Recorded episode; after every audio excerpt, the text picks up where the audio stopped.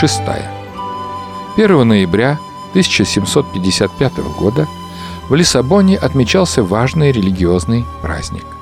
Ожидалось, что король Португалии Жозе I и его супруга, дочь испанского короля Филиппа V, Марианна Виктория, будут присутствовать на торжественном богослужении в одной из центральных церквей города. Но одна из их дочерей пожелала провести этот день на побережье. День был очень хорошим, и король согласился. Семья посетила утреннее богослужение, а затем покинула королевскую резиденцию, дворец Рибейра, расположенный на берегу реки Тежу, чтобы провести день на лоне природы, при этом не подозревая, что они больше не увидят свой дворец в его великолепии, а сами едва не погибнут. В то утро, примерно в 9 часов 40 минут, когда церкви были заполнены людьми, пришедшими на богослужение, в Атлантическом океане Примерно в 200 километрах юго-западнее от мыса Сан-Висенте произошел мощный подземный толчок. Это было одно из сильнейших землетрясений, когда-либо зафиксированных в истории. В настоящее время сейсмологи оценивают его силу в 8,7 балла по шкале Рихтера. Стоит отметить, что за короткий промежуток времени, около 10 минут, произошло три отдельных толчка, второй из которых был самым сильным. И хотя с течением времени часть информации о произошедшем в тот день утеряна, Лиссабонское землетрясение 1755 года без сомнения является одним из наиболее крупных стихийных бедствий в истории. Сохранившиеся свидетельства говорят о том, что толчки ощущались от Финляндии до самой Африки, а различные силы цунами обрушились на Северную Африку, Францию, Англию, Ирландию, Бельгию, Голландию и Карибские острова. Удар подземной стихии превратил в развалины большую часть Лиссабона, в том числе и Королевский дворец с библиотекой, насчитывавший около 70 тысяч томов, Королевский собор. В руинах погибла бесценная коллекция картин. Церкви, в которых проходили богослужения, рушились, погребая под завалами людей. Тысячи домов и других построек были либо полностью разрушены, либо сильно повреждены, а оставшиеся в живых люди устремились к морю, надеясь там найти спасение. Они толпами ринулись к гавани, рядом с которой не было рушащихся зданий. И здесь им открылось невиданное ранее зрелище. Море отступило, обнажив дно, на котором покоились обломки кораблей, потерянные грузы. Некоторые даже устремились вперед в поисках сокровищ некогда затонувших кораблей. Они не подозревали о том, что над ними нависла смертельная опасность. Стихия приготовилась нанести им еще один страшный удар. Поначалу вода отхлынула от берега, и весь залив стал сушей. Но спустя короткое время цунами высотой от 10 до 15 метров, по разным данным, обрушилась на город. Гигантская волна накрыла гавань, и центр города устремилась вверх по течению реки Тежу. Следом пришли еще две волны, не менее смертоносные. Пирсы, равно как и стоявшие в заливе корабли, были уничтожены, а тысячи людей, выживших во время землетрясения, погибли от волн цунами. Те же районы города, которым удалось избежать ударов волн, были уничтожены пожарами. Люди покидали свои дома в такой спешке, что даже не успевали потушить огонь, на котором готовили пищу, а в каждой церкви в честь праздника было зажжено множество свечей. Это и стало причиной того, что весь город вскоре был охвачен пожаром. Вдобавок ко всему, мародеры, пытаясь скрыть следы своих преступлений, также поджигали разграбленные жилища. В результате огонь уничтожил то немногое, что осталось после землетрясения цунами. Он полыхал почти неделю. Королевский госпиталь, самый большой в городе, был разрушен и сгорел вместе с многочисленными пациентами. Королевская семья пережила эту катастрофу, но их дворец был разрушен. Им пришлось провести день и ночь в каретах, без всякой охраны и пищи. Позже король Жозе I не пожелал восстанавливать дворец, и для монаршей семьи была построена новая загородная резиденция в Ажуде, где король и прожил до самой смерти. Поворотный момент. К ноябрю 1755 года Лиссабон был четвертым по величине городом в Европе с населением, насчитывавшим, по разным данным, от 200 до 270 тысяч жителей. Благодаря своему выгодному географическому положению и торговым контактам это был один из богатейших городов своего времени. Но после землетрясения положение дел коренным образом изменилось. В результате стихийного бедствия погибло от 30 до 40 тысяч человек. Позже назывались и более крупные цифры. 75-80% города было разрушено. Португалия потеряла свою политическую и экономическую мощь и никогда уже не смогла обрести их вновь. Но кроме всего этого, произошедшее в Лиссабоне оказало огромное влияние на мышление людей. До землетрясения жители Европы имели довольно идеалистическое представление о религии и мироздании. Некоторые европейские философы полагали, что окружающий мир был именно таким, каким Бог его создал, лучшим из всех возможных миров. Другие мыслители сомневались в этом. Теперь же стихийное бедствие расставило все по своим местам. Определенно, наша Земля не лучшая из миров. С религиозной точки зрения казалось, что для этой ужасной катастрофы не было никаких причин. Ряд церковных лидеров продолжали настаивать на том, что произошедшее землетрясение было своего рода божественным наказанием. При этом их оппоненты указывали, что в Лиссабоне были полностью разрушены большинство церквей и соборов, и это вовсе не согласовывалось с идеей о Божьем наказании. Люди в Европе начали искать новые объяснения тому, что есть наш мир.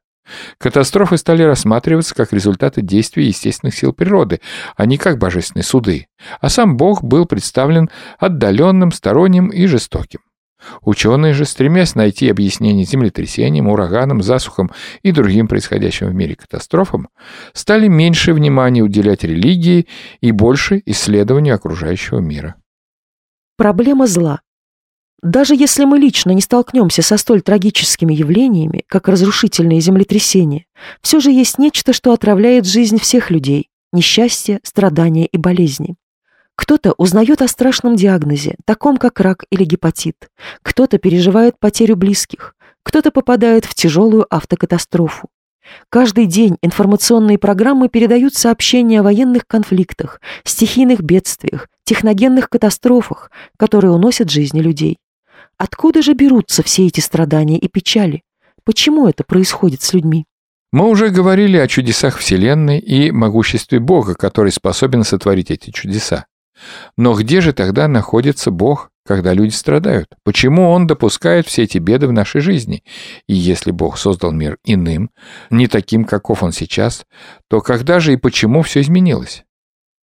«Прокляни Бога и умри», в Библии, в книге Иова, рассказывается история об очень богатом и богобоязненном человеке по имени Иов. У него были жена, семь сыновей и три дочери. На его полях паслось множество рогатого скота, ослов, верблюдов и овец. Он был искренним последователем Бога и жил в богатстве и счастье. Затем повествование обретает довольно необычный оборот. На небе происходит встреча сыновей Бога с самим Богом, на эту встречу приходит и противник Бога, или же тот, кого мы обычно называем сатаной. Он заявляет, что ходил по земле и обошел ее. «Видел ли ты раба моего Иова?» – спрашивает его Бог. Он человек непорочный, справедливый, богобоязненный, удаляющийся от зла. На это сатана возражает. «Ну, конечно же, он будет верным тебе. Ты же дал ему все, о чем он только мог мечтать, и оградил его от всякого зла. Ну, отбери у него все его сокровища, и тогда он проклянет тебя». «Вот все, что у него есть, в твоей руке», — отвечает Бог. «Только его самого не трогай». Так и случилось. Вскоре на Иова обрушились несчастья. Весь его рогатый скот, ослы и верблюды были угнаны разбойниками. С неба обрушился огонь и погубил всех его овец. Затем ураган обрушился на дом, в котором все его дети собрались за обеденным столом. Все погибли. В один день Иов потерял все, что у него было. Обвинил ли он Бога во всех этих ужасных бедах? Нет. Иов обрил свою голову в знак глубокой скорби, разодрал одежду и сказал, «Господь дал, Господь и взял, да будет имя Господне благословенно». Книга пророка Иова, 1 глава, 21 стих. В следующий раз, когда Бог спросил сатану о праведности Иова, тот ответил, «Человек будет выполнять все, что ты от него просишь, до тех пор, пока ты сохраняешь его здоровье но отними у него здоровье, и он проклянет тебя». И снова Бог согласился на это испытание. Ты можешь делать с ним все, что пожелаешь, только не лишай его жизни.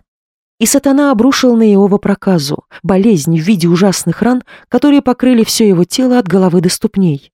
Иов сидел в пепле, так люди в древности выражали свою скорбь, соскребая из себя струпья при помощи глиняного черепка. К нему, испытывающему такие невыносимые страдания, подходит его жена и говорит, «Какое еще несчастье должно поразить тебя? Зачем так мучиться? Прокляни Бога и умри». «Нет», — отвечает Иов, — «неужели доброе мы будем принимать от Бога, а злого не будем принимать?» Затем к Иову приходят его друзья, которые поначалу пытаются его утешить, а потом начинают обвинять его в том, что он наверняка в чем-то согрешил и оскорбил Бога. Иначе, говорят они, за что его могло постигнуть такое несчастье? Но Иов не соглашается с ними. «Я не сделал ничего плохого», — настаивает он. Сам Иов не понимает, почему все так случилось. Под давлением тяжелых страданий он восклицает, что лучше было бы ему никогда не рождаться на свет, и умоляет Бога объяснить ему, почему все эти беды происходят в его жизни. И тогда Бог отвечает Иову, обращаясь к нему из среды могучего вихря. «Где был ты, Иов, когда я творил землю? Или ты сильнее бури и сильнее могущественных зверей земных?» Бог не дает прямых ответов на вопросы Иова. Складывается такое впечатление, будто Бог говорит Иову, «Ты недостаточно осведомлен, чтобы понимать суть всех вещей. Ты не в состоянии это постигнуть, но ты должен доверять мне». В итоге Иов смиряется перед Богом. Он просит у Бога прощения за то, что стал сомневаться в нем, и обещает впредь всегда доверять ему. Эта история оканчивается тем, что Бог исцеляет и благословляет Иова. Он вновь становится уважаемым и состоятельным, даже богаче, чем прежде. У Иова рождаются еще дети, и он доживает до глубокой старости. За кулисами. Почему же в сотворенном Богом мире происходят ужасные вещи? Из истории Иова мы можем вынести несколько уроков. Происходящие в нашей жизни беды не являются делом рук Бога. За кулисами нашего мира происходит нечто, что мы не в состоянии увидеть и понять. Некоторым происходящим с нами бедам нет такого объяснения, которое человек был бы в состоянии понять.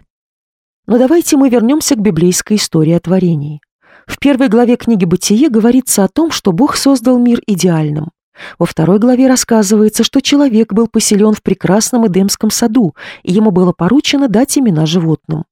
Бог объяснил Адаму и Еве, что им позволительно есть плоды со всех растущих в саду Эдемском деревьев, за исключением одного.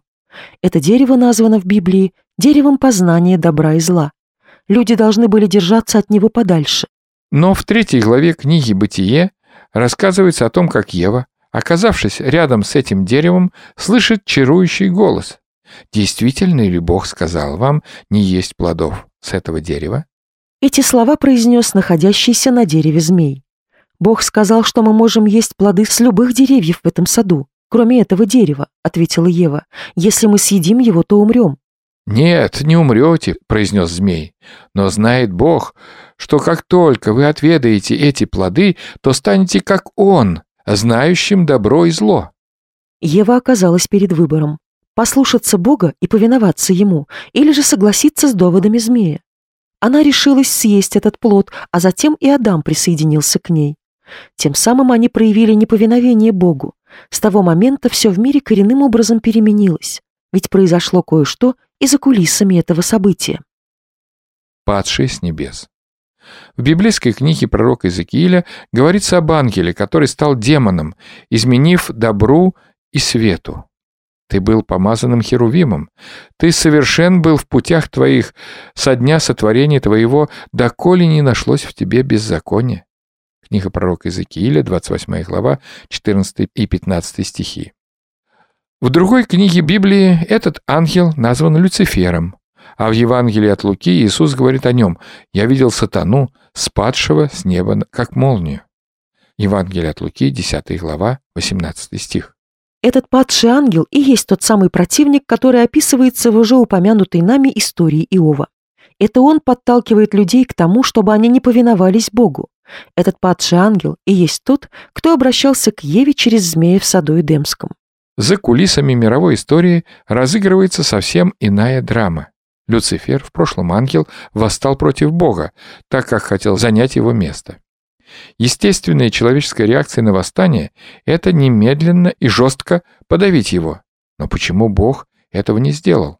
Кто-то может подумать, что Бог не смог сделать этого, поскольку у него не было достаточно сил, чтобы уничтожить Люцифера. Но Библия говорит, что Бог сам сотворил Люцифера как доброго ангела, равно как и всю остальную вселенную, соответственно, и мог его уничтожить. Почему же он этого не сделал?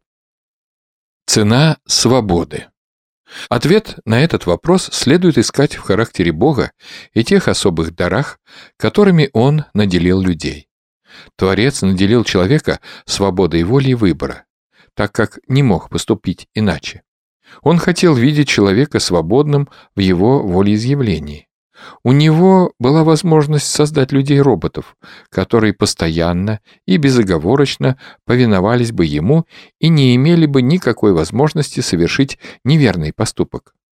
Но в условиях несвободы невозможны настоящие взаимоотношения. Путем угроз и подкупов вы можете понудить кого-то провести с вами время. Но если этот человек не решит стать вашим другом, то настоящих взаимоотношений между вами не возникнет.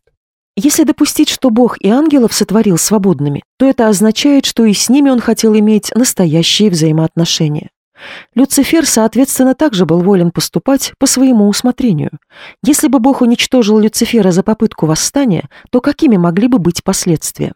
Все остальные существа повиновались бы Богу из-за страха перед наказанием.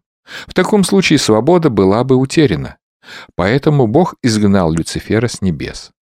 Сегодня Люцифер известен нам как противник, дьявол, сатана. В Эдемском саду он зародил в сердце Евы сомнение в Боге и подтолкнул к неповиновению Творцу. И когда люди восстали против Бога, все изменилось. Господь предупреждал их, что употребление плода в пищу приведет к смерти. Так оно и случилось. С тех самых пор смерть стала неизбежным концом жизни на нашей земле. Адам и Ева начали стареть и затем умерли. После грехопадения вместе с прекрасными цветами на растениях появились еще и шипы, Вместе с фруктами и овощами из земли начали произрастать и сорняки, а нашим уделом вместо долгой и здоровой жизни стали болезни, боль и смерть. Заключение. Что мог сделать Бог? Неужели не было никаких вариантов сохранить свободу, но при этом положить конец постоянно повторяющемуся циклу страданий и смерти? Выход был. Был план, и в следующей главе мы поговорим о нем детально.